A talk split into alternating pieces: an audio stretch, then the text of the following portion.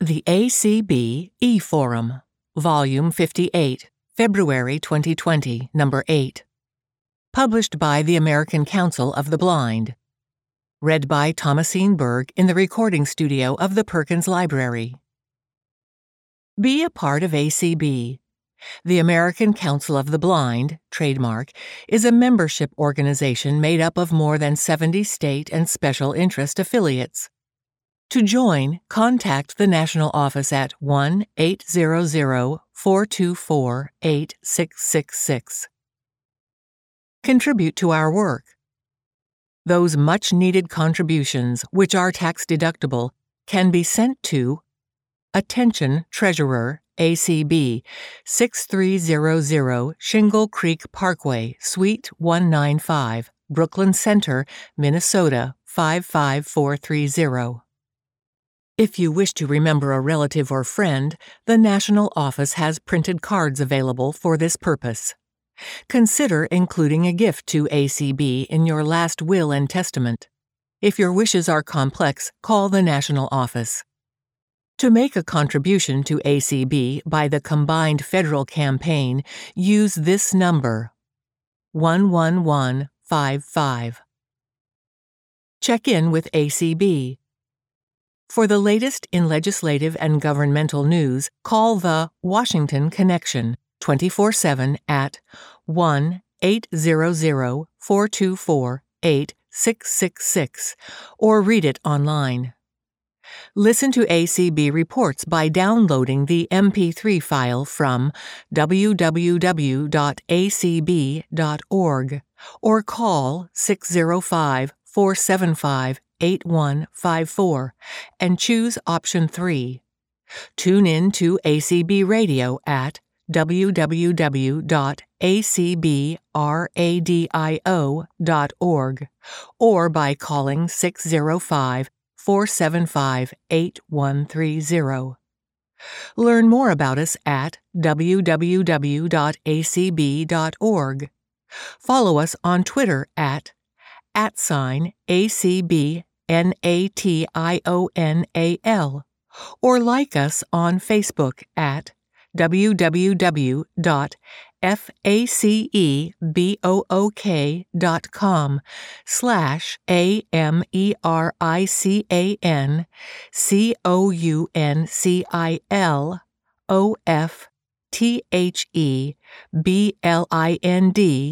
O-F-T-H-E-B-L-I-N-D O-F-F-I-C-I-A-L Copyright 2020 American Council of the Blind. Eric Bridges, Executive Director. Sharon Lovering, Editor. 1703 North Beauregard Street, Suite 420, Alexandria, Virginia 22311. Table of Contents In Memoriam, Catherine Skivers, May 2, 1925 through December 12, 2019. President's Message Time to Come to D.C. and Make a Difference by Dan Spoon. Looking Back at 2019 with 2020 Vision by Eric Bridges. ACB Winds of Change for Conference Registration by Janet Dickelman. ACB Angel Memorial Tribute Program.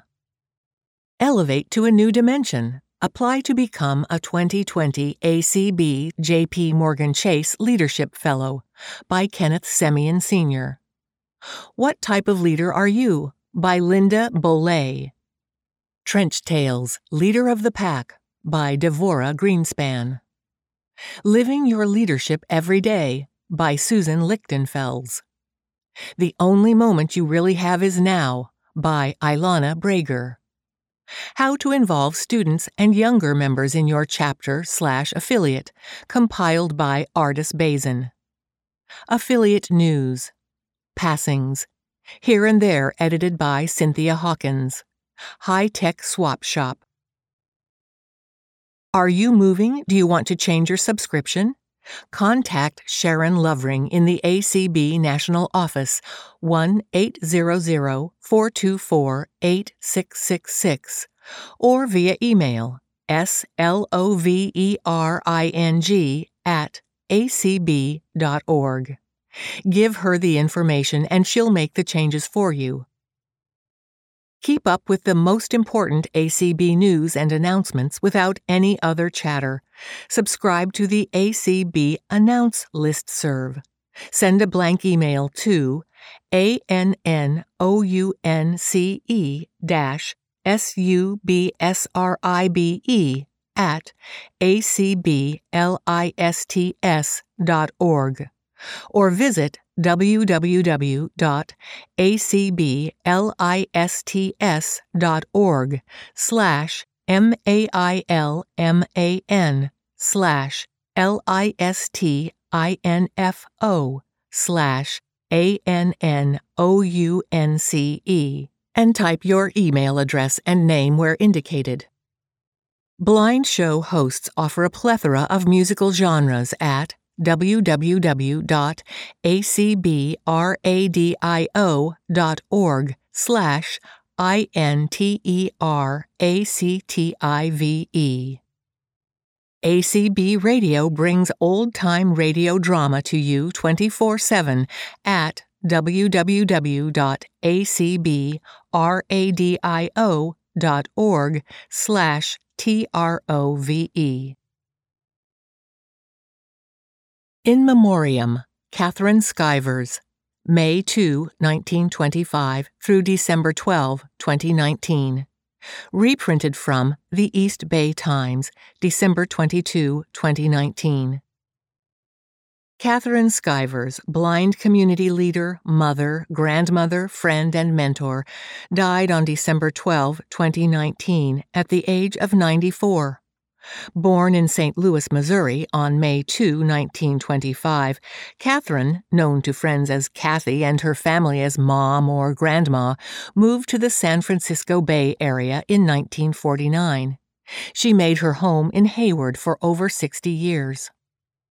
For 70 years, Kathy advocated at the local, state, and national levels for better lives and equal opportunities for people with vision loss. She began as a leader in the American Council of the Blind at a time when few women, blind or sighted, worked in leadership roles, serving as president of the California Council of the Blind and her local chapter. Her sons, Eric and Daryl, became extensions of Kathy, providing transportation for other members to meetings and club functions. She became a mentor for many women and men throughout the nation who were blind or had low vision. She was extremely proud of her efforts to provide assistance to the blind and visually impaired. She played a pivotal role in advocacy efforts, including one leading to some of the nation's first talking ATMs that gave blind people independent access to their own money. To Kathy, Americans who are blind or had low vision were part of her extended family. She received numerous awards for her work, but was always thinking about the next mountain to climb on behalf of people who were blind or had low vision. In 2018, the San Francisco Lighthouse for the Blind and Visually Impaired honored her with the Newell Perry Award for enduring and effective leadership in the blind community. Kathy was among the first blind IRS tax service specialists in the United States. She retired after 17 years working at the Oakland office of the IRS.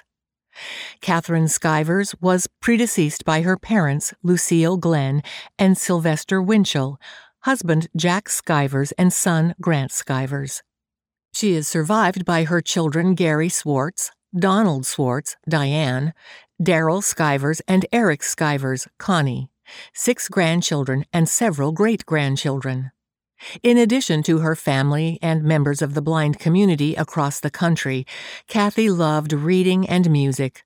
She learned to read and write Braille as a young child and always had a large stack of Braille by her side. She was always a strong advocate for Braille literacy. For several years after she first moved to California, Kathy was a professional pianist and played for friends and family throughout her life. Services will be private, with a celebration of life to be held at a later date.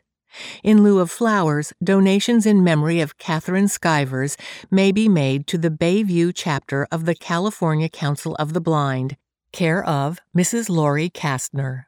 750 Oakland Avenue, Unit 101, Oakland, California 94611. Caption Kathy Skivers and Carl Augusto pause for a quick photo at the 2001 convention in Des Moines after Kathy presented a $10,000 check from the American Foundation for the Blind to ACB. AFB had presented the check to the California Council of the Blind for its work in getting talking ATM machines installed in California banks. President's Message Time to Come to DC and Make a Difference by Dan Spoon. We are in the throes of the winter season. Are you tired of the cold weather and the short amount of daylight before another winter night? It is time to look toward spring and the thoughts of warmer days with new growth and renewed optimism for an exciting 2020.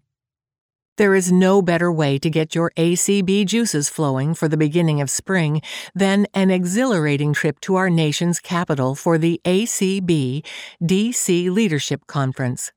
This is our favorite ACB event of the year. It is a wonderful opportunity to visit the DC area before all the annual tourists descend on the National Mall and the Smithsonian Institute and the halls of Congress. The Leadership Conference runs from Saturday, February 22 through Tuesday, February 25, with the Board of Directors meeting on Saturday, the President's meeting on Sunday, the Legislative Seminar on Monday, and visits to Capitol Hill on Tuesday. There are lots of free evenings to share a nice dinner with old and new friends. The sessions are filled with interesting speakers and presentations from our ACB leaders, and there are lots of chances to network with colleagues from across the country. The highlight of the conference is the Tuesday visit to Capitol Hill.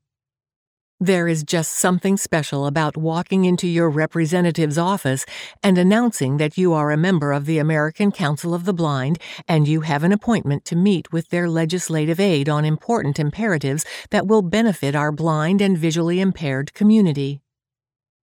Several years ago, Leslie and I had an appointment with Representative Alan Grayson's office.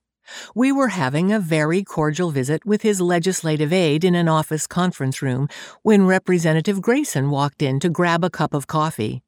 We introduced ourselves and shared our concerns about durable low vision aids and our bill to create a demonstration project for these devices to be made available through Medicare and Medicaid. He turned to his aide and asked, Are we a co sponsor on this bill? The aide responded, No. Representative Grayson said, Sign us up right now.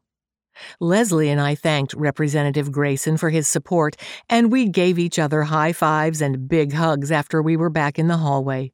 It was so rewarding. We decided to go to the snack bar in the Cannon building and grab a quick bite to eat before our next appointment. We shared our story with a nice woman at the snack bar who helped us purchase some lunch.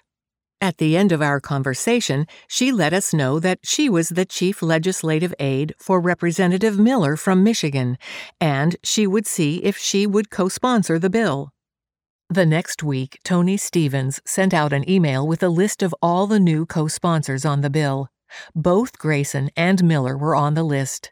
Yes, we can do it please consider attending the DC Leadership Conference. We need everyone's voice to encourage Congress to do what is right for the blind and visually impaired community. Together, we can make a difference. Looking Back at 2019 with 2020 Vision by Eric Bridges. Happy New Year! I trust you all had a safe, happy, and healthy holiday season.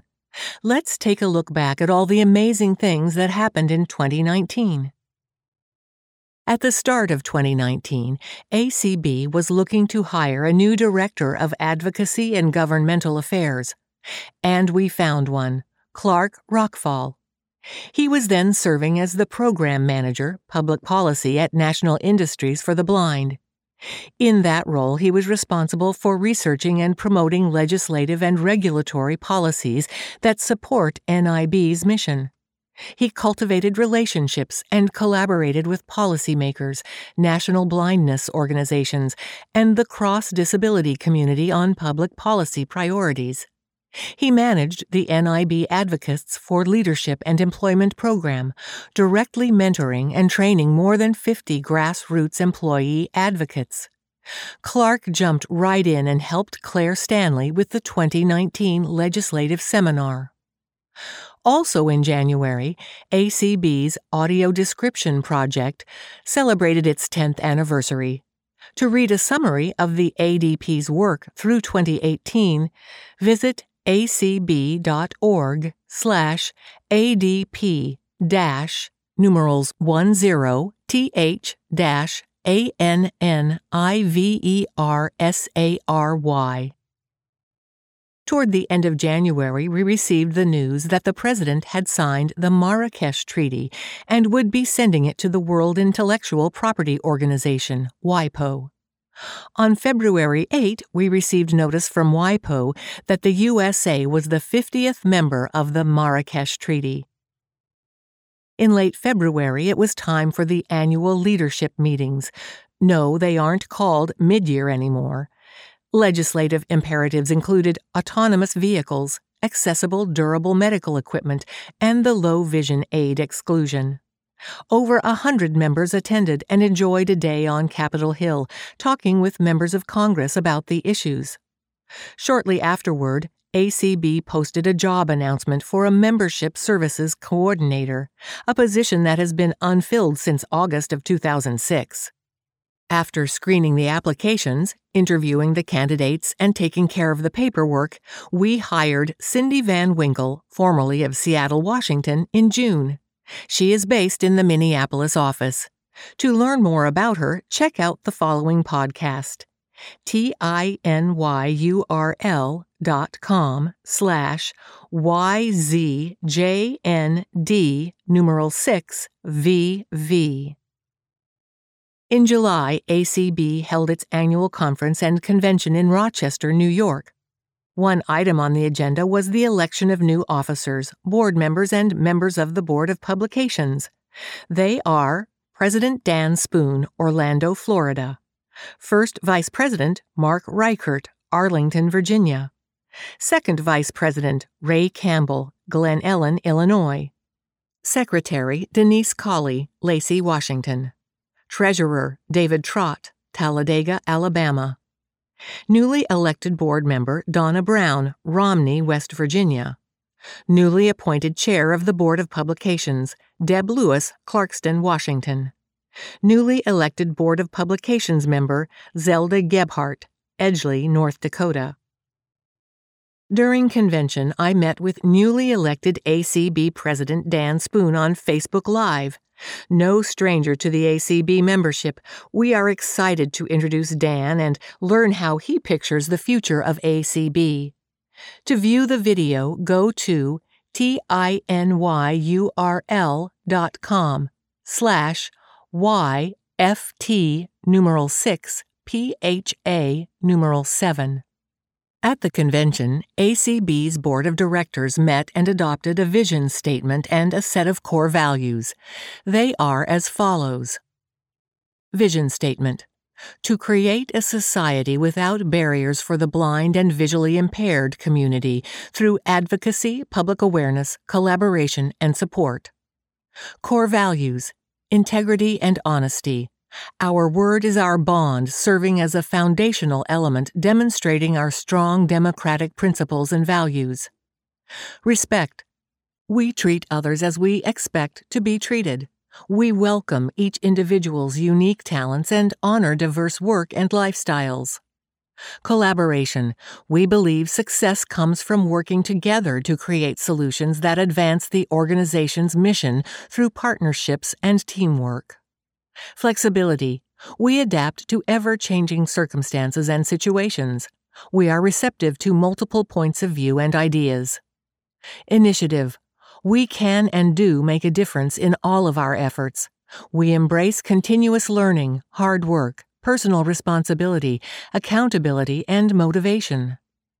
Another highlight of the convention was that ACB signed a cooperative agreement with OrCam Technologies, the world's most advanced wearable AI driven artificial vision innovator for people who are blind or have low vision.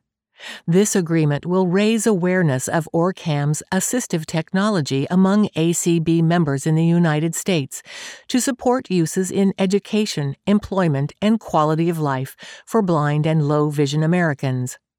OrCam devices will be available for sale to ACB members with a special ACB discount. On August 8, the U.S. Department of Transportation, DOT, Enforcement Office issued a final statement of enforcement priorities for service animals.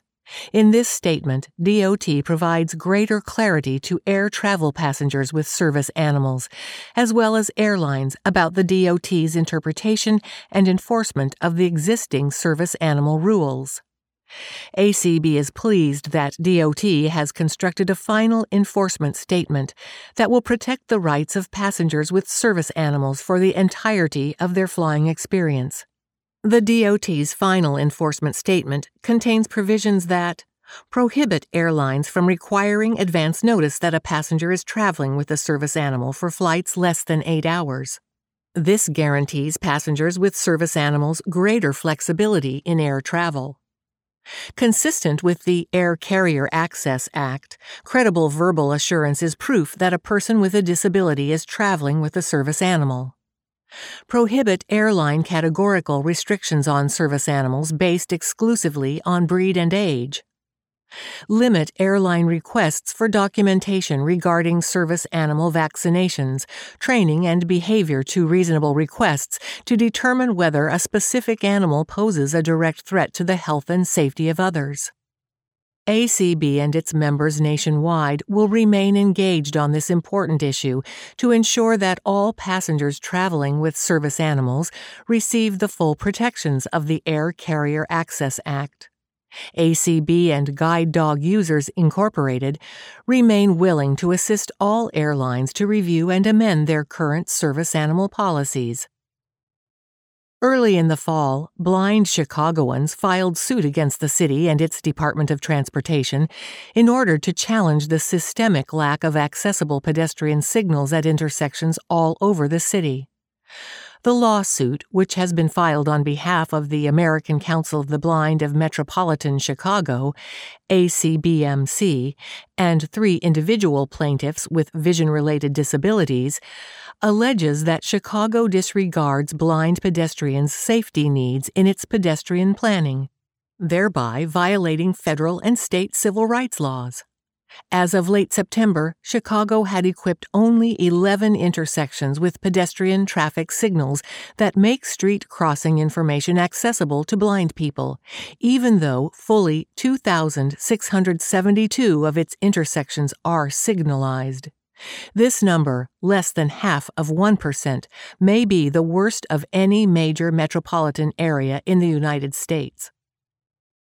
Shortly afterward, Representatives Carolyn Maloney, Democrat, New York, and Gus Bilirakis, Republican, Florida, introduced the Medicare Demonstration of Coverage for Low Vision Devices Act, H.R. 4129.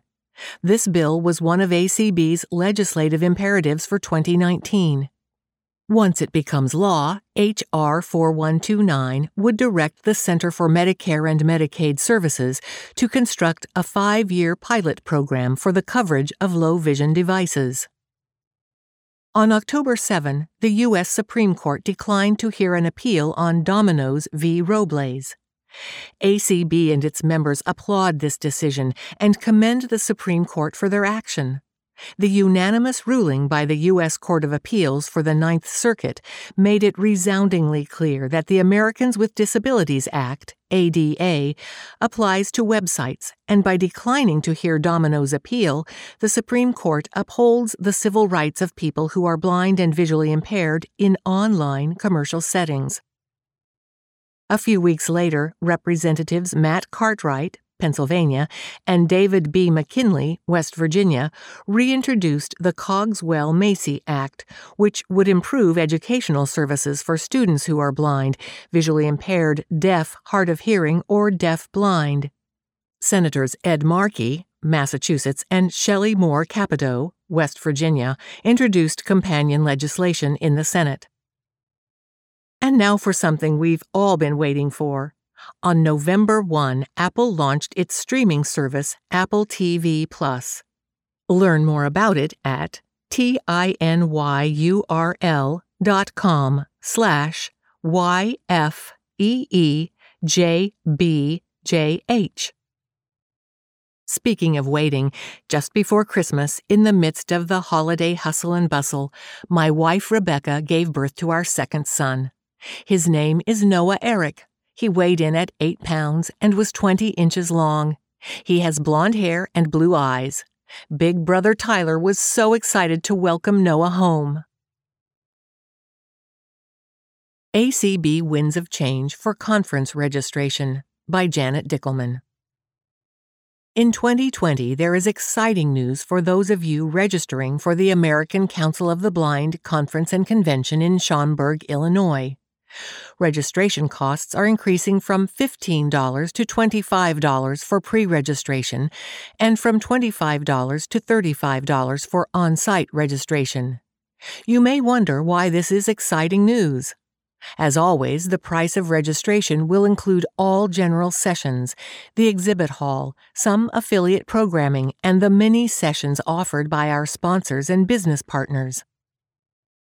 But wait, there's more. All committee sessions that do not involve food functions will not have a cost for their event. That means the Outstanding Transportation Seminar, Legislative Boot Camp, Information Access Programming, and so much more will all be included in the cost of registration. Convention dates are July 3rd through 10th. The opening general session will be Saturday evening, July 4th, with daily sessions through Thursday, culminating in our banquet. The exhibit hall will be open Saturday through Wednesday. Special interest affiliates, ACB committees, and our business partners will hold sessions beginning Saturday, July 4th through Wednesday, July 8th. Don't miss our tours Friday through Friday. Staying in touch. Again this year, the conference and convention announce list will be filled with information. To subscribe to the list, send a blank email to acbconvention dash subscribe at acblists.org. If you received updates for the 2019 convention, you do not need to subscribe to the list. Hotel details Room rates at the Renaissance are $94 per night for up to four people in a room, plus tax, which is currently 15%. For telephone reservations, call 1 800 468 3571. This is a central reservations number, so please indicate that you are with the American Council of the Blind 2020 Conference and Convention at the Renaissance Hotel in Schaumburg, Illinois. Rooms must be reserved by June 10, 2020, to guarantee the convention rate. Convention Contacts 2020 Exhibit Information Michael Smitherman, 601 331 7740. AMDUO at B-E-L-L-S-O-U-T-H dot net. 2020 Advertising and Sponsorships. Margarine Beaman, 512-921-1625. OLEO 50 at H-O-T-M-A-I-L dot com. For any other convention related questions, please contact Janet Dickelman, Convention Chair, at 651 428 5059 or via email janet dot d-i-c-k-e-l-m-a-n at gmail dot com. ACB Angel Memorial Tribute Program. Established in 2014, the ACB Angel Memorial Tribute Program is an exciting opportunity for ACB members and friends to honor their loved ones and guide dogs who have passed on and who played an important role in the American Council of the Blind, its affiliates, and or its members. Each tribute includes a permanent, individualized page on the ACB website. The name of your ACB angel will become the title of your new tribute webpage to help people find it easily through major search engines such as Google. The page will feature a photo and a personalized biography of your loved one. These compelling testimonials will ensure that your ACB angel's memory will live on within our ACB family long into the future. In addition, a wall of angels is displayed at ACB conferences and conventions. This display consists of a plaque with large print and braille representing each memorialized person or guide dog. Moreover, each ACB angel's biography is produced in braille and large print and reside in notebooks on the table where the ACB angel wall is displayed. Donations begin at $500. If you have any questions or require further assistance, please contact Tom Tobin, ACB's Director of Development, at 202 559 2045 or via email at ttobin at acb.org. Participate by choosing the Make an ACB Angel Memorial Tribute gift link or contact our Minnesota office at 1 800 866 3242 for assistance. To date, ACB Angels have been established by individuals and affiliates, and in many cases, a combination of both. What a wonderful way to preserve and cherish the memories of those you love and share them with the world. To ensure the plaques for the Angel Wall are completed in time for the 2020 National Conference and Convention in Schaumburg, Illinois, the cutoff date for new ACB Angels is April 30, 2020. Elevate to a new dimension. Apply to become a 2020 ACB slash JP Morgan Chase Leadership Fellow by Kenneth Semien Sr. Have you noticed how ACB has been progressing? Have you considered contributing by sharing your skills and abilities to make ACB all that it can be? Are you interested in playing a role in creating positive change for Americans who are blind, visually impaired, or low vision?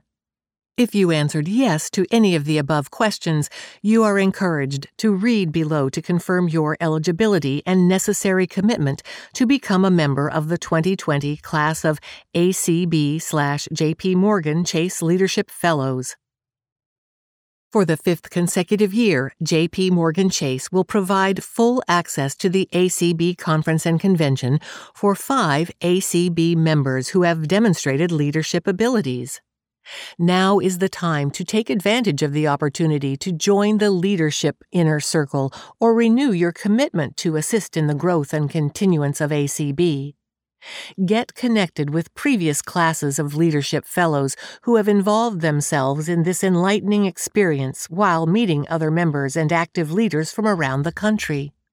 By attending the 59th Annual ACB Convention in Schaumburg, Illinois, as a Leadership Fellow, you will be introduced to tools for success through participation in informative workshops, seminars, and leadership development sessions that are sure to prepare you to serve well in future leadership roles within ACB, your local chapter, and your state or special interest affiliate. To be a qualified applicant, you are required to meet specific criteria, including but not limited to the following three elements 18 years of age or older, blind or visually impaired, an ACB member in good standing, current on membership dues. Eligible applicants must be endorsed by the president of their state or special interest affiliate. Applicants are encouraged to be sure that they meet the award criteria before requesting that their affiliate president write and submit a letter of recommendation on their behalf. The application process for this award also consists of the submission of two letters and participating in a telephone interview with a team of DKM committee members. The letter of application should begin with your complete name, physical address, email address containing the applicant's name, along with a home and cell number. Then introduce yourself to the committee by including objectives in applying for the Leadership Award, a brief summary of your education and relevant experience, number of years of membership in ACB, as well as previous conventions attended, if any, description of one's role as a leader, and examples of what you bring to ACB. The affiliate president's letter of recommendation should address the applicant's contributions to the affiliate, ACB, and community organizations, and describe the applicant's demonstrated leadership skills and leadership potential. 30 minute telephone interviews will be scheduled for mid April.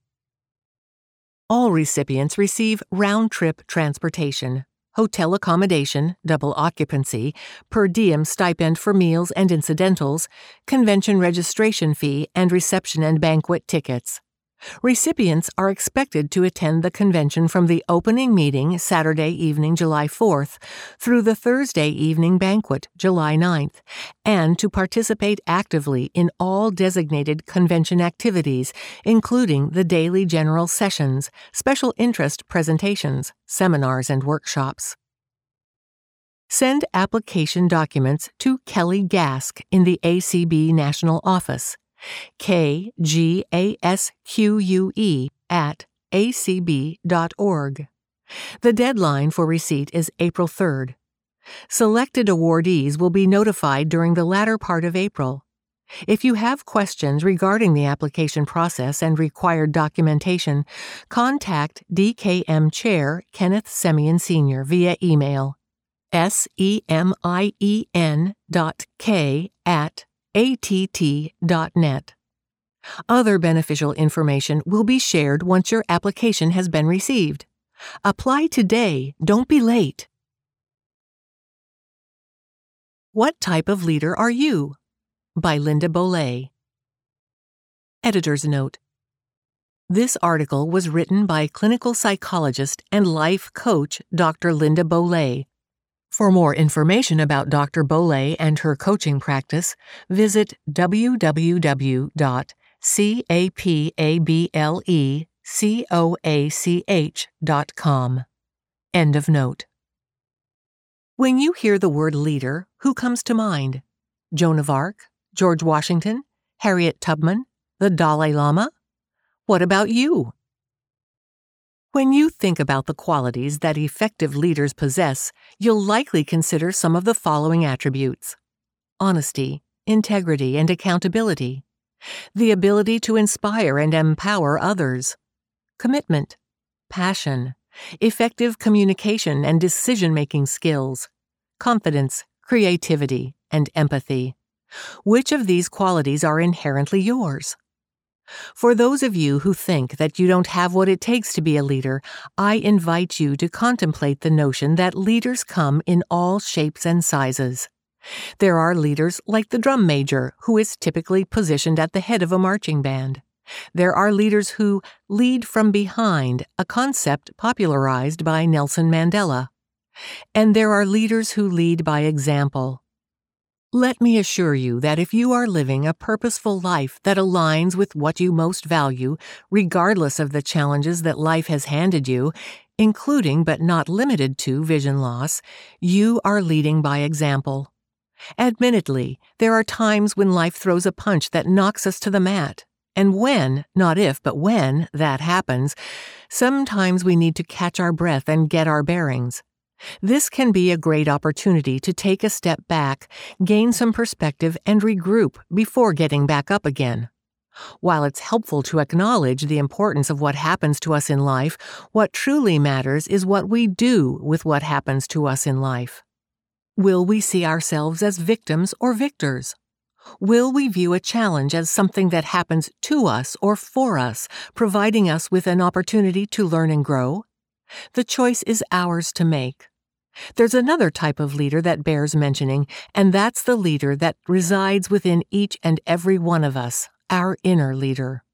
Think of your inner leader as a visionary who is always in command, leading you toward the fullest expression of your potential. Key attributes of your inner leader include wisdom, self compassion, certainty and clarity, and courage. Admittedly, tapping into our inner leader can be difficult at times. There's a simple and reliable way to access our inner leader at will. This involves standing or sitting tall planting your feet firmly on the floor, approximately shoulder width apart, holding your shoulders down and back, placing your hands on your hips and facing forward. Sometimes referred to as the Superman, or if you prefer, Wonder Woman pose, studies have shown that maintaining this posture, even for a brief period of time, will do wonders for your self confidence and overall sense of well being. I invite you to try this and try it often. It will do you a world of good. To quote Steve Jobs, co founder of Apple Computer, management is about persuading people to do things they do not want to do, while leadership is about inspiring people to do things they never thought they could. Bearing this in mind, I think it's safe to say that, whether you're leading from the front, leading from behind, or simply leading by example, you are, no doubt, inspiring people to do things they never thought they could. Trench Tales Leader of the Pack by Devora Greenspan.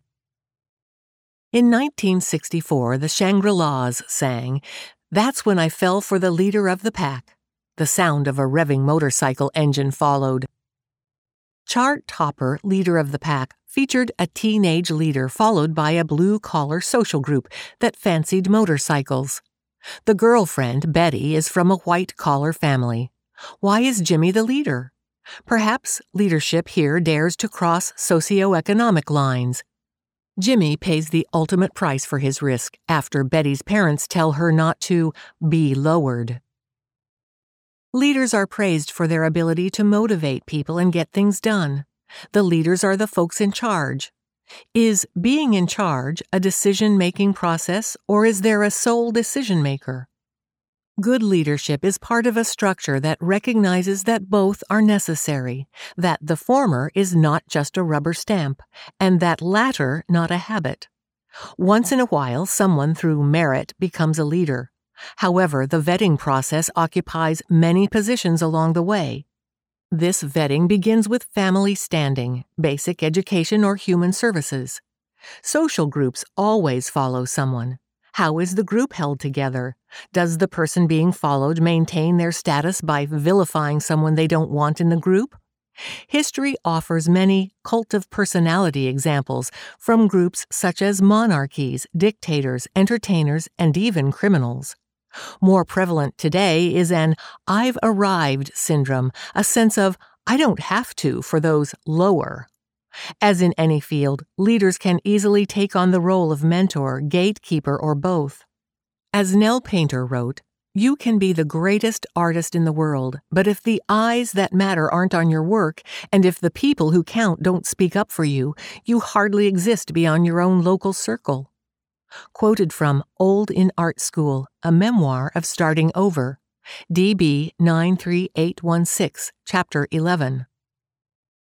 The author artist had a network of her own friends, former professional colleagues to offset the snubs she received during her formal art training. Leaders, though, are in every informal and incorporated organization. For example, consider daily operations in the information network. Who receives what types of email content? It is increasingly common in society for many incorporated organizations and institutions, especially larger ones, to set up their system to send external incoming email automatically to the junk folder or what seems to be an inbox auto dump. The nicer ones include a thank you auto reply. How are the phones staffed? An example of distancing is the installation of a the person at extension 0201 is not available. This is the go away box. There is no name or department attached to the voicemail greeting. Do callers get data mined? Most of us have heard the automated, Is someone in your home 50 years or older? I hang up on their marketing before I am eventually told no one is available or met with scripted responses. In our uneven get what you can culture where everyone cheats, those of us on the bottom can still culturally cite corporate CEOs and all the politicians who court our vote and money, then, once in office, ignore us commoners.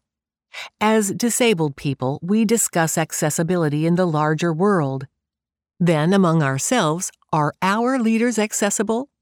In January 2019, I tried to call attention to the problem with CAPTCHA as I flunked yet another eye test. No reply. How many emails on a subject create a critical mass? How do leaders respond to questions and ideas that seem to rub against the routine? These are the operational questions and suggestions often regarded as a threat or dissident rather than systems analysis. How does input impact the goal desired? What credentials are required for a voice to be heard? Avoiding scripted answers can build teaching skills for the person addressing the question. Many in positions of leadership fall into a pit where they become absorbed by their title and retaining a sense of power. Arnold Eric Sevareid, news journalist and author, 1912 through 1992, wrote The difference between the men and the boys in politics is, and always has been, that the boys want to be something while the men want to do something. There are too many boys and girls out there. Translate that into any organizational leader. Is she able to utilize her office for the general good, or is she a title waver? The first word coming to mind is responsibility, knowing the organizational history, structure, present situation, and goals. A good leader knows procedural parameters are guidelines that cover the vast majority of situations, but recognizes not 100% of the time. Some virtues of leadership are honesty and fairness. When do circumstances warrant stepping outside the rules and regulations? If so, what provisions are made? Who can admit they don't know something they are expected to know or made a mistake? How does a leader judge others who make varying degrees of mistakes? What is deemed inappropriate? Is there an evenly applied standard? How does a leader instill in staff and volunteers a greater sense of purpose beyond mere functionality? At this point in time, altruism is frowned upon. Intangible wealth is not like material possessions. Intangible wealth cannot be quantified. How are followers rewarded? What is the dividend on their investment? Perpetually a private in the proverbial trenches, I have experienced bullet like friction, sounding like a large bug whizzing past my ear, or a routine day interrupted by an impact taking off a piece of my shoe, hopping, then running surprisingly fast. Wounded in many ways, visually impaired, I watch my own back. Living Your Leadership Every Day by Susan Lichtenfels. Real leaders are not defined by the size of their checkbook, the amount of power they possess, their sex appeal, or their name recognition. Rather, true, genuine leaders are rich in character, transparent in their actions, and forthright in their attitude. Being a leader is not about winning an election, signing a lucrative contract, or developing a huge fan base. Rather, it is about being the best person you can be and helping others to strive toward their best. Everyday leadership is most impactful at the grassroots level, person to person, worker to worker, friend to friend. When we live our leadership every day, we can change the world. In crime shows and novels, they talk about whether the suspect had the means and opportunity to do the crime. The means they are referring to are the skills, the knowledge, the personality, and the prior behaviors. The opportunity, of course, is whether they could have been in the right place at the right time to do the deed. Ironically, being an everyday leader also requires making the most of your means and opportunity. In the leadership arena, the means are all about our actions and attitudes, our character. Character refers to our inward values, which ultimately drive our behaviors. It's the framework for our personalities and who we are. It's the collection of guiding principles by which we live our lives. Of character, John Wooden said, Be more concerned with your character than your reputation, because your character is what you really are, while your reputation is merely what others think you are. Examples of positive character traits that we as leaders should strive for include adaptability, attentiveness, availability, commitment, compassion, consideration, confidence, dependability, diligence, discretion, determination, fairness, honesty, humility, integrity, loyalty, patience, respect, reliability, sincerity, and truthfulness. Character is the sum of our guiding values. In other words, it is the code by which we live our lives. How we act and the attitude we present are shaped by our core values. For example, if diligence is part of your character, you will work hard and enjoy accomplishing goals. If you have a strong sense of commitment, you will follow through when you agree to take on a task and you will honor your decisions. If you have integrity, you abide by the rules and don't work the system. People who are optimistic have a positive attitude and find the good in situations. Unless you are a clone of Mother Teresa, odds are you have a little work to do in building up your character. While you have leadership tendencies, occasionally your character falters in difficult or confusing situations. For example, you might lose your temper and thrash out with criticisms or ultimatums. You may become personally affected and make unfair decisions or assumptions about others. You may get caught up in praise and greed. You might think and act as if the world revolves around you. If you are vigilant about being a leader, at some point you will recognize these flaws for what they are, and you will want to fix them. The good news is that we can improve our strength of character through ongoing self reflection and practical repetition. Leadership writer Harry Kraemer has stated Self reflection is the key to identifying what you stand for, what your values are, and what matters most. Author Sheryl Sandberg wrote The ability to learn is the most important quality a leader can have. Successful leaders embrace personal development and strive every day to be a better person. And so, if you don't currently possess all the means to be the best leader, know that with a commitment to continually work on building your character, you can develop your leadership foundation. Many leadership experts agree with Vince Lombardi, who said, Leaders are made, they are not born. They are made by hard effort, which is the price which all of us must pay to achieve any goal that is worthwhile. Being a leader is not a passive endeavor. Each day we must make an intentional effort to live as a leader. As we grow in our leadership means, people begin to see us differently. We gain their respect and they value their interactions with us. Through our transparent actions and forthright attitude, they recognize us as a leader. This is how we begin to have influence in other people's lives. And every day we encounter opportunities to live our leadership and make an impact in others' lives. According to Steve Maraboli, when you are just existing, life happens to you, and you manage. When you are truly living, you happen to life, and you lead. In other words, the number of opportunities we have to lead depends on how involved and engaged we are in the world. Take a moment to consider the thousands and thousands of people you encounter every day, every week, every year. Think about the roles you play as a family member, friend, advocate, mentor, worker, volunteer, consumer, and organization member. In each of those roles and in all your interactions, your everyday leadership will have others wanting to emulate you, to pay attention to you, to follow your lead. Essentially, every encounter with another human provides an opportunity to be a leader. Everyday leaders lead by example with every person they meet. They live their leadership day in and day out through a friendly smile, a kind word, a job well done, a problem solved, an attentive dialogue, and millions of other ways. John Quincy Adams said, If your actions inspire others to dream more, learn more, do more, and become more, you are a leader.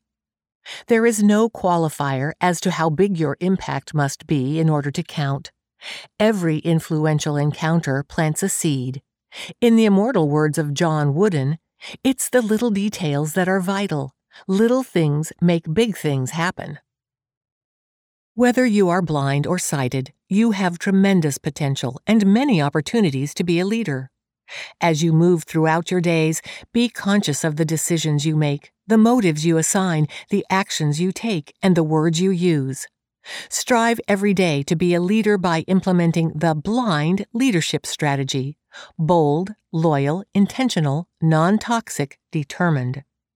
B is for bold. Leaders need to step out of their comfort zone, to try new things, and to have the confidence to break out of the status quo. L is for loyal. A leader should always be loyal to his beliefs and moral compass. A leader is loyal to his commitments, responsibilities, and what is fair, right, and true. A leader loyally keeps the confidences of others. I is for intentional. Leaders should live their lives with intention by speaking up for themselves and others, setting goals and pursuing them, thinking independently without succumbing to peer pressure, and striving for self improvement. N is for non toxic. When leaders are non toxic, they have a friendly, positive attitude. They don't complain, whine, or blame. Non toxic leaders don't lie, make excuses, or act evasively. They provide constructive feedback, not criticism, and they welcome feedback from others. They are fair and unassuming about other actions and motives. They act with emotional maturity in all situations and avoid conflict whenever possible. D is for determined. Leaders strive toward goals and dreams. They overcome problems through perseverance. They embrace challenges and learn from them. Mahatma Gandhi said, Be the change you wish to see in the world. My version, be a blind leader every day and see your world change. The only moment you really have is now. By Ilana Brager. Whatever happened, happened, and it's over. Whatever happened then is gone. The now, this moment now is what you have today. The now, this moment, now, is all you have. You may imagine that you have tomorrow. You may hold on to troubles from the past.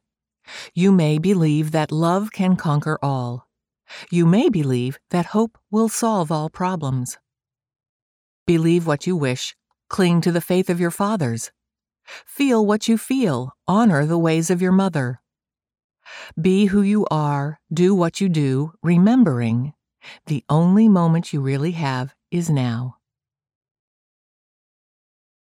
How to involve students and younger members in your chapter slash affiliate, compiled by Artis Bazin. On this focus call, participants discussed how to involve students and younger members in chapters slash affiliates. Their ideas and suggestions are below. When young people join your chapter or affiliate, mentor them. Ask them to assist with social media and other activities. Teach them how to take on responsibilities in your chapter. If they volunteer to create an activity, allow them to do so without negative chatter about trying it in the past. Let them feel valued instead of shooting down ideas. To find younger members, start by following Facebook sites where younger people tend to go.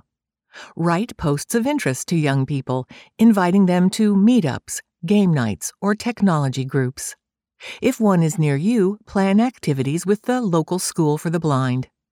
Contact the instructor of the school to offer a joint activity. Invite young people to Facebook pages which might be of interest. Some blind parents invited their visually impaired children to attend activities with them. Those blind children invited other blind students to attend activities. Because of friendships, others attended. Having activities between meetings might interest other students more.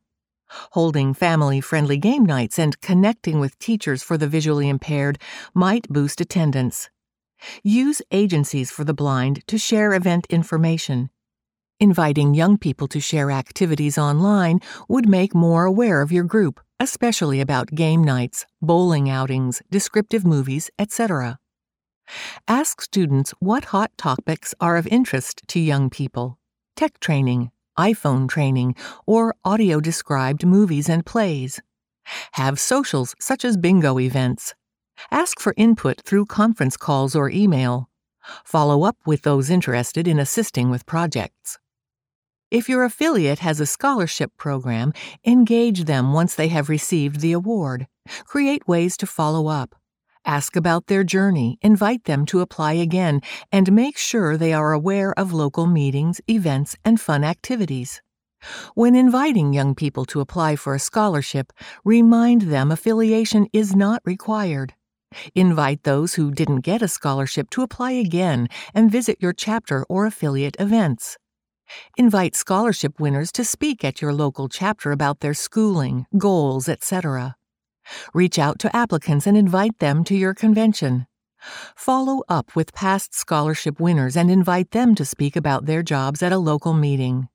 Interview or ask a scholarship winner to write an article for your newsletter. Contact disabled student services departments in high schools and colleges to let them know about your scholarships and activities of interest to students. Place events on Student Center bulletin boards. Post on college Facebook pages, meetup sites, and Facebook groups. Invite young people to ACB Next Generation's Facebook group. Post appropriate comments. Check with volunteer opportunity sites and create a description of your group to get your name out there. Delta Gamma might have volunteers to assist with social media. If younger people do attend, find how they learned about you. Retention is important, so make sure to ask what sorts of speakers and events they'd enjoy. You could also ask them to share tech tips. You could hold a food drive for your local pantry with a drawing for those who donate. Prizes could be two tickets to an event or something similar. Some younger people have ideas but need to learn how to follow through with their proposed event. Place them under someone's wing to help them get the activity going. It can be a small group activity. Identify ways for people to assist in a project. Ask them to participate rather than waiting for someone to volunteer. This will give them confidence. You can have virtual meetings since transportation may be an issue. Share the benefits of membership. Food is always a draw for any meeting or event. Connecting with current and new members and inviting new people is important. Everyone wants to know what is happening. Having an email list, phone call list, and a Facebook page to share what is happening in the blindness community and in your local chapter slash affiliate is necessary in today's busy world. Offer something for young people to do that integrates them into your chapter. Game night, outings such as bowling, movies, etc., your picnic or holiday party, training or discussion group on technology such as the iPhone. These can be in conjunction with your meeting, a separate face to face event, or via conference call. Make newcomers feel welcomed. Be sure they're not sitting by themselves at events. Have a follow up plan to connect with them. Find out their interests, then connect them with a committee or activity. Share information about ACB Next Gen or ACB students. Ask their thoughts on a topic or for suggestions for things to do or special speakers. At your state or special interest convention, provide a good mix of topics and activities on your program. Ask state agencies for the blind to advertise your convention. Share information in advance on social media. Have a way for people to connect with others at the convention. Follow up with first time attendees and connect them with their local chapters or special interest affiliates. For more information, you may contact me via email abazyn at b-a-z-y-n-c-o-m-m-u-n-i-c-a-t-i-o-n-s com or 818 238 9321 or contact Cindy Van Winkle in the Minnesota office 612 332 3242 or C V A N W I N K L E at acb.org. Affiliate News Iowa Council Convention in April. The Iowa Council of the United Blind Conference and Convention will be held April 3 through 5, 2020. Our hotel is the Courtyard Marriott, 2405 Southeast Creekview Drive, Ankeny, Iowa, 50021. Room rates are $99 per night plus tax. To reserve your room, call 515 422 5555 and ask for the group rate for the Iowa Council of the United Blind.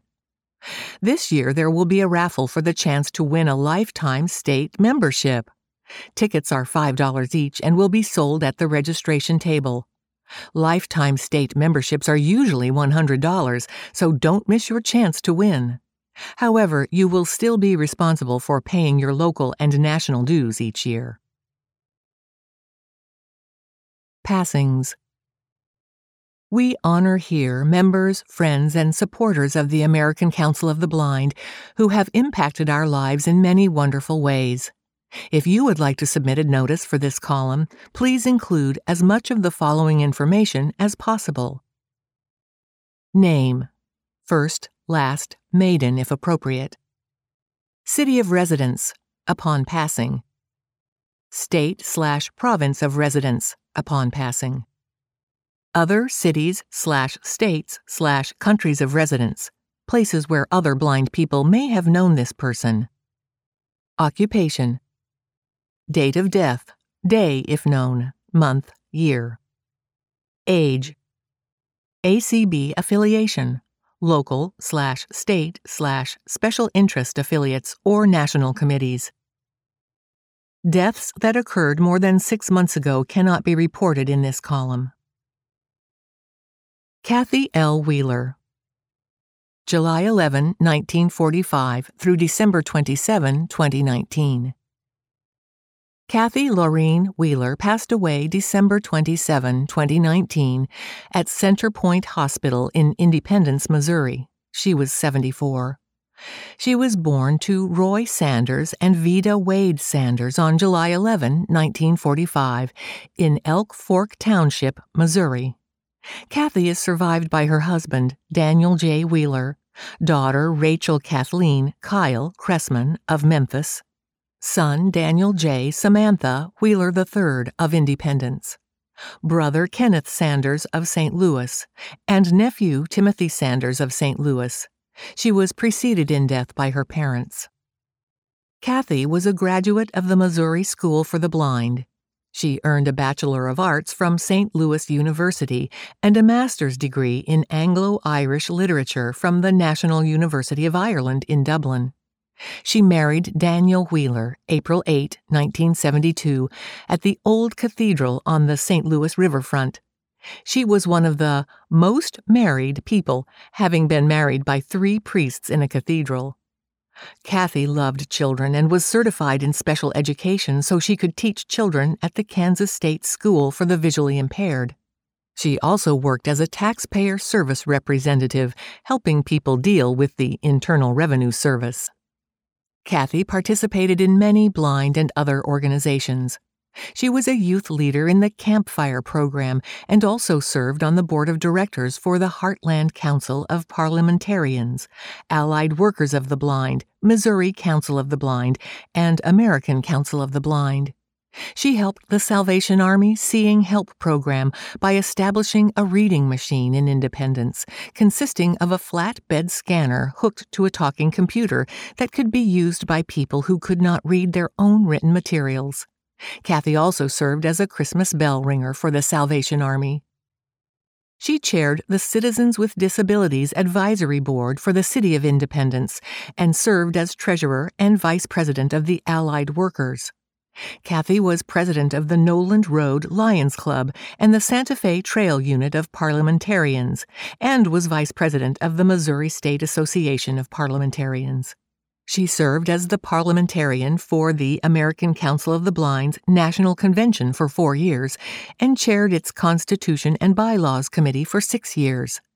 Kathy also served as director, vice president, and ultimately president of the Missouri Council of the Blind. Leslie H. Gertsch, June 4, 1949 through November 28, 2019. Leslie H. Gertsch passed away in her home on November 28, 2019, while in the care of her loving husband, Darrow, and her children. Leslie leaves behind her husband, their four children, and 13 grandchildren. She was preceded in death by her parents, Walter Berry and Elora Hutchings. Her in laws, Benjamin Carl and Taresia Bertram Gertsch, and her daughter, Carrie Ann Gertsch, two and a half years old. Leslie was born on June 4, 1949, in Salt Lake City, Utah. She was raised in Bountiful, Utah, as one of six children of Walter Berry and Elora Fenn Hutchings, with two sisters and three brothers. In the early years of Leslie's life, she was diagnosed with a degenerative disease that eventually left her with complete vision loss. Leslie graduated in the top of her class with the help of close friends and family members who would read her schoolwork and textbooks to her. While working toward her bachelor's degree in French with a minor in English, Leslie traveled to Belgium in order to perfect her language skills. She graduated summa cum laude from the University of Utah Honors Program with a Bachelor of Arts degree in French and a teaching certificate. She continued in the honors program to earn her Master of Arts degree, also summa cum laude, in secondary counseling. An enthusiastic equestrian, Leslie's passion for horses led to her union with Darrow, her beloved spouse of 44 years. Leslie and Darrow worked together and, with the help of family members, built their dream home. There they raised their five children Catherine Elaine Schofield, James deceased, Samuel Benjamin Gertsch, Christine, Carrie Ann Gertsch, age two and a half, deceased, Alexander Darrow Gertsch, Jessica, and Elora Teresia Gertsch. Leslie could often be found at home tending to the many farm animals, gardening, preserving the garden produce, operating her Braille transcription business, and working as the executive director of the Utah Council of the Blind. She loved to serve others and spent much of her time serving with her family, church, and community. She gave several decades of her life to organizations serving and advocating for people with disabilities. Among many others, these included the Utah Council of the Blind, the UCB Credit Union, the Legislative Coalition for People with Disabilities, the Division of Services for the Blind and Visually Impaired Advisory Council, the Institutional Council for the Utah State Schools for the Deaf and Blind, and the Utah Statewide Independent Living Council. Her major focus was always on independence for people with disabilities. She made those passions her life's work and was recently presented with the inaugural Leslie H. Gertsch Award for Lifelong Leadership and Service, which was created in her honor. A memorial service to honor Leslie was held at the LDS Chapel in Woods Cross, Utah, in early December. The family wishes to thank the staff at Huntsman Cancer Institute, many diligent ward members, and CNS Hospice for their acts of kindness. They also appreciate the constant care and concern from Leslie's close friends. You know who you are. In lieu of flowers, the family requests that you consider donating to Leslie's philanthropic endeavors, especially the Utah Council of the Blind. Donations may be sent to UCB P.O. Box 1415, Bountiful, Utah 84011 1415. Phil Raistrick. Phil Raistrick founder of Envision America, passed away on November 20, 2019. Phil was a giant of a man and a visionary who was dedicated to providing those with vision impairment greater independence through technology. The company began in Phil's basement. Phil and his two visually impaired brothers loved playing poker. While one knew the Braille, the other did not. That spark fed the flame that would become Envision America. The ID Mate, a talking barcode scanner, was born in 1996. Phil worked closely on developing the program that would evolve to the barcode scanner that we know and love today. In addition to allowing his brothers to better play poker, now they could identify millions of items that can be found in grocery stores today. Not long after the barcode scanner, Phil worked on the problem of medication safety with the introduction of ScriptTalk, a talking prescription reader. This system has expanded into tens of thousands of pharmacies throughout the nation and Canada, and has evolved to include large print labels, braille labels, dual language labels, and controlled substance safety labels. With all his heart, Phil loved this company and what we stand for, says David Raistrick, Envision America's vice president. We stood shoulder to shoulder with him to make a difference in the lives of others. It is because of him that we will carry on helping so many people around this world. A Springtime Illinois memorial will be held Saturday, April 11, 2020, at Wilton Mortuary, 2101 North Knoxville Avenue, Peoria, Illinois 61603. Visitation for the memorial will be 10 to 11 a.m. A graveside service at Springdale Cemetery will follow. Robert Bob Seliger, reprinted from the ICUB Bulletin, Winter 2019. Robert Bob Seliger, 87, passed away October 30, 2019, at Fountain West Health Center in West Des Moines. Services will be held at a later date. Bob was born March 22, 1932, in Le Mars, Iowa, to Carl and Marjorie Seliger. He received his degree in industrial arts from Westmar College in Le Mars. Bob worked for many years designing sets for the Younkers in Sioux City. Most recently, he was the custodian at Westminster Presbyterian Church. He was a member of the American Council of the Blind and the Iowa Council of the United Blind. Bob married his wife LaDonna in Hawaii on November 22, 1989. He loved to travel. Bob and LaDonna returned to Hawaii 57 times throughout the course of their marriage. Bob is survived by his loving wife, LaDonna, son, John Patterson, Rose Johnston, grandchildren, Riley and Willow Patterson, a nephew, two nieces, and a host of extended family and dear friends. He was preceded in death by his parents and his brother, William Seliger. Memorial contributions may be directed to the Iowa Radio Reading Information Services for the Blind and Print Handicapped, IRIS, 100 East Euclid Avenue, Suite 117, Des Moines, Iowa 50313. Here and There, edited by Cynthia Hawkins. Welcome to our new Here and There editor, Cynthia Hawkins. Cynthia is divorced and lives in Tampa Bay, Florida, with her teenage son and guide dog. She is an attorney and full time law professor at Stetson University College of Law. Her legal specialties are legal ethics and family law generally, with a focus on adoption law and policy.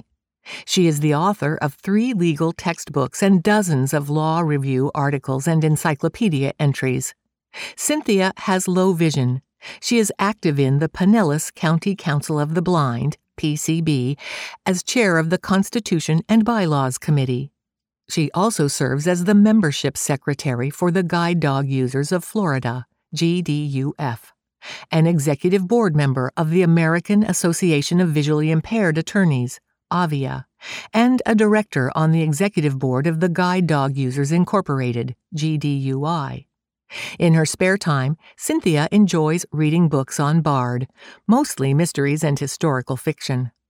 Cynthia was born and raised in Washington, D.C. She has traced her paternal lineage back to the 1600s. After a great deal of research, she discovered the original land grant received by her English ancestor for land in colonial Maryland. Cynthia's father held his portion of the family land until the 1970s. She is looking forward to editing the Here and There column. The announcement of products and services in this column does not represent an endorsement by the American Council of the Blind, its officers, or staff. Listings are free of charge for the benefit of our readers. The ACB e-forum cannot be held responsible for the reliability of the products and services mentioned. To submit items for this column, send a message to slovering at acb.org or phone the national office at 1 800 424 8666 and leave a message in Sharon Lovering's mailbox. Information must be received at least two months ahead of publication date. BANA elects new officers at fall meeting. The Braille Authority of North America, BANA, held its fall meeting in Cincinnati, Ohio. The meeting was hosted by Clovernook Center for the Blind and Visually Impaired. During the meeting, the board reviewed reports from its general and technical committees and acted upon their recommendations. The board continued its strategic implementation activities and reviewed the steps that have been completed, as well as established the 2020 budget and elected officers for 2020. The elected officers are Chair Tamara Rorie, National Library Service for the Blind and Print Disabled, Vice Chair Mary Nell McLennan, Association for Education and Rehabilitation of the Blind and Visually Impaired, Secretary Don Gross, Alternate Text Production Center of the California Community Colleges. Treasurer, Jessica Rivera, Associated Services for the Blind. Immediate past chair, Jennifer Dunham, National Federation of the Blind. The board thanked Jennifer Dunham for her outstanding leadership and commitment to BANA throughout her five year tenure as chair. Danette Johnson, the recently appointed representative for Hadley, was welcomed as a new board member. BANA's next meeting will be held March 19 through 21, 2020, in Baltimore, Maryland. Want to learn more about BANA's work? Sign up for BANA Announce, a one way email list that disseminates news and information. To join this list, send a blank email message to B A N A dash A N N O U N C E dash S U B S C R I B E at B R A I L L E A U T H O R I T Y dot org and follow the directions in the confirmation email that will be sent in response. You can also follow BANA on Facebook and Twitter. Visit Denver enhances its accessibility. Visit Denver has launched a newly enhanced website feature that caters to the needs of people with visual, auditory, and cognitive disabilities. Created by AudioEye, the technology works through a special badge and toolbar placed on the site that allows disabled users to customize the site based on their needs. Users who are colorblind may use the color options to change text colors for improved visibility, while those who have dyslexia can opt for a custom font designed to increase comprehension. Check it out for yourself at www.denver.org slash. Envision Dallas Lighthouse has new executive director. Envision recently announced that it has named David Stupay as executive director of Envision Dallas Lighthouse for the Blind, which provides services for more than 150,000 people who are blind or visually impaired in 11 North Texas counties Collin, Cooke, Dallas, Denton, Ellis, Fannin, Grayson, Hunt, Kaufman, Navarro, and Rockwall. Stupay joins the organization with a focus on expanding employment, programs, and services for people with vision loss in the Dallas area. Stupay has amassed a strong track record for growing and developing new revenue streams, increasing individual giving, launching new programs, and improving quality in all aspects of operations. Most recently, he served as president and CEO of HeartSpring, a Wichita based provider of services to children with special needs and their families. What's new at NBP? Newly available is Touch and Feel Dinosaur, a print and braille board book in uncontracted braille for ages 4 to 8. Also new is Never Touch a Shark by Rosie Greening and Stuart Lynch. It's available in uncontracted UEB for ages baby through preschool. The book features silicone textures for children to explore on every spread, allowing them to safely touch shark replicas. Mouse House by John Burningham is a whimsical story about home, hope, and the wisdom of children. It's now available in contracted braille, UEB, for ages 4 to 8. Now available is Tedd Arnold's Shoo Fly Guy. It's available in contracted UEB for preschoolers on up. In it, you'll discover what Fly Guy's favorite food is. Can't get enough of the daily quotations? Now there's Wednesday Morning Quotations, Volume 2, compiled by Kay Wilson. It's available in one spiral bound braille booklet and features quotes from Benjamin Disraeli, Deepak Chopra, Mahatma Gandhi, and many others. Over in the cooking section is One Pan Dinners, available in one hard copy braille volume or as a BRF file. This edition has 120 super easy meals you can make in a single skillet, pot, or sheet pan. Try cauliflower cheddar soup, spiced pork chops with braised greens, and more. For more information, contact NBP 88 St. Stephen Street, Boston, Massachusetts 02115 4302. Phone toll free 1 800 548 7323 or visit tinyurl.com slash ydxlc numeral 3 sa. Be My Eyes Clear Blue Partnership Clear Blue is partnering with Be My Eyes, a free app to assist visually impaired people across the globe. Through this partnership, visually impaired women can now understand their clear blue pregnancy results in a safe, private manner. Behind this partnership is Sumaira Latif, P&G's company accessibility leader, who is a visually impaired woman. Her personal experience of being denied assistance to read her test inspired Clear Blue to help the nearly 4 million women in America and more across the globe who have vision impairments. High Tech Swap Shop. For sale. Braille Blazer in excellent condition with carrying case and box of paper. Asking $500, negotiable, plus shipping.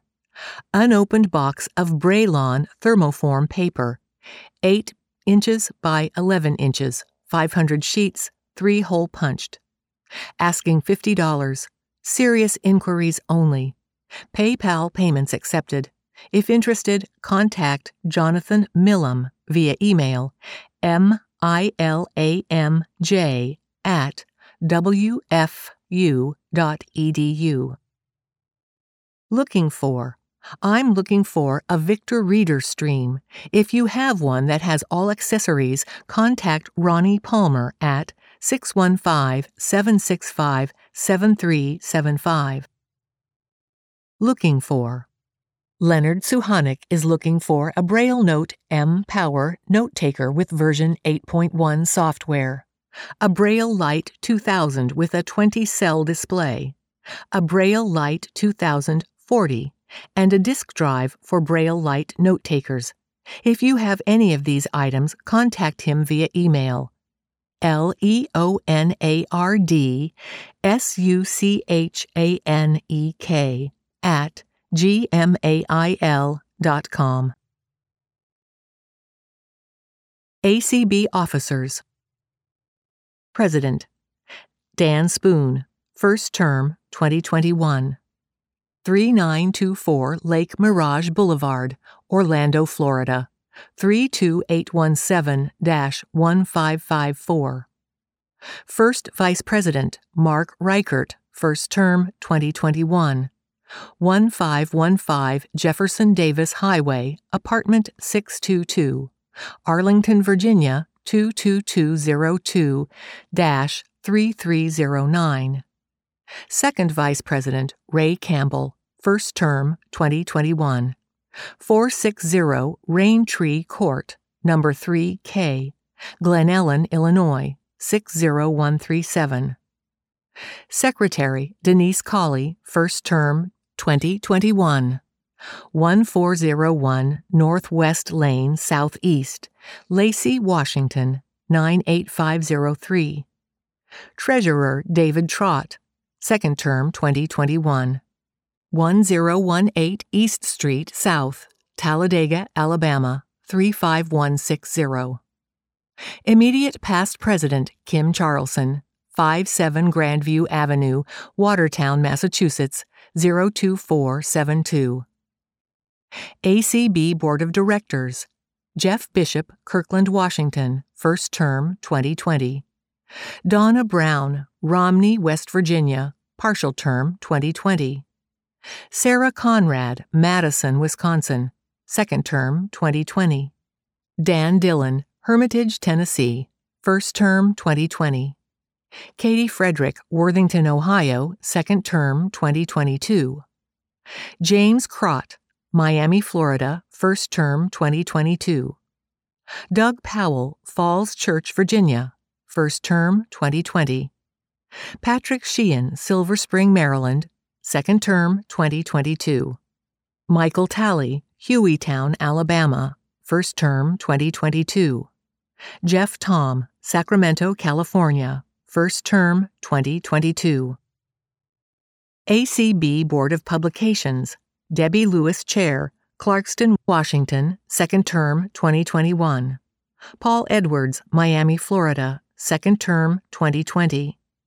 Zelda Gebhardt, Edgeley, North Dakota, partial term 2020. Susan Glass, Saratoga, California, second term 2021. Penny Reeder, Montgomery Village, Maryland, first term 2020. Accessing your ACB Braille and e forums.